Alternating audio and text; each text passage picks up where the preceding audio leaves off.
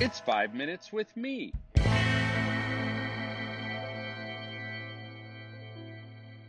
Hey, yo. Welcome to Five Minutes with Marko. Today, I think it's probably more fair to say this is going to be seven minutes with Marko, maybe seven and a half. Let's get to it. Week two of kind of a couple rants on happiness. Last week, we talked about uh, the misguided idea of happiness being the goal of uh, parenting teenagers. Uh, today, I want to talk about the happy police.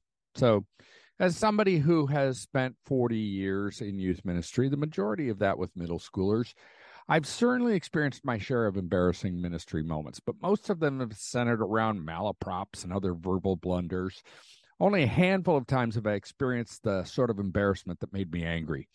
I was a rookie junior high pastor at a large church in the Midwest. Our aging outreach and evangelism pastor, a wonderful and gracious man, held held massive sway in the church and our leadership due to his history and alignment with the church's values. So when he told all of us on the pastoral team about an opportunity to host an event to evangelize business leaders in our community, the other pastors went along with it. The event centered on bringing in a known motivational speaker who happened to be a Jesusy person in private. Though no one on our leadership team would have used the term, we were going to employ the classic bait and switch approach to evangelism. Youth ministries have done this for decades, so I'm pretty familiar with it. Come for the haunted house. Then we'll trap you in a room and scare you into heaven. Full disclosure, I wasn't that uncomfortable at that time in my maturity or spiritual journey with the bait and switch, but it still felt like it should be handled with a bit of finesse. I'll call the motivational speaker Bobby W. Clark, which is not his real name. He's long since passed away, so my purpose in telling this story is not to denigrate the name of a dead, privately Christian motivational speaker, but to illustrate our confusion about hope and optimism. The W in his name whatever it stood for on his birth certificate was part of his shtick. And he went by Bobby Wonderful Clark. And as I would come to find out, he was a very minor celebrity who had been working the corporate pump 'em up circuit longer than I'd been alive. The plan for our church's event was this host a nice dinner in a hotel ballroom with the opportunity to hear this wonderful business speaker, guilt our church members, particularly those with influential business roles, to invite multitudes of business associates to attend, slip in the gospel, and bam, more business leaders in heaven. I wasn't in business. I didn't have business associates, associates, but my wife did. She was a low level but professional employee at a natural gas trading company. Yes, lots of fodder for jokes about natural gas in my junior high ministry world. So I did what I thought I was supposed to do. I pressured my wife to pressure her business associates to attend this wonderful opportunity. And one of them very reluctantly came along. The food was good enough, but good old, Bobby, well, let's just say the operative word in that phrase was old. Seriously, I think he came out of retirement for this gig so he could afford another golf trip to Florida or something. I have two stre- extremely groan worthy memories of that night, even though it was well over 30 years ago.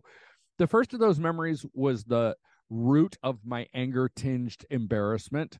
Bobby's bait and switch was the worst I'd ever seen.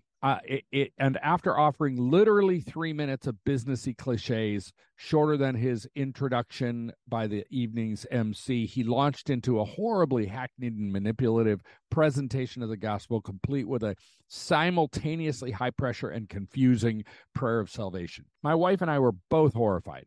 Our church had traded on her relationships with colleagues and given them nothing more than a caricature of their worst assumptions of what the night might contain.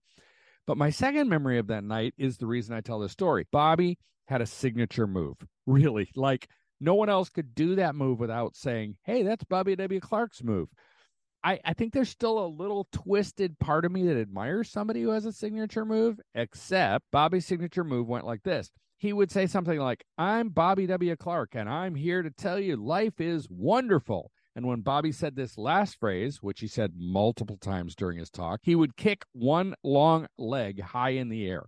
It's a bit startling the first time you saw it since it's not a common movement for a man in a business suit. But remember, Bobby was old and his signature move required a bit more coordination, even athleticism, than Bobby possessed by that night.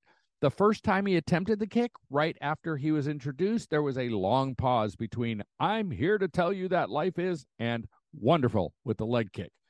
And it was like he had to coax his body into action.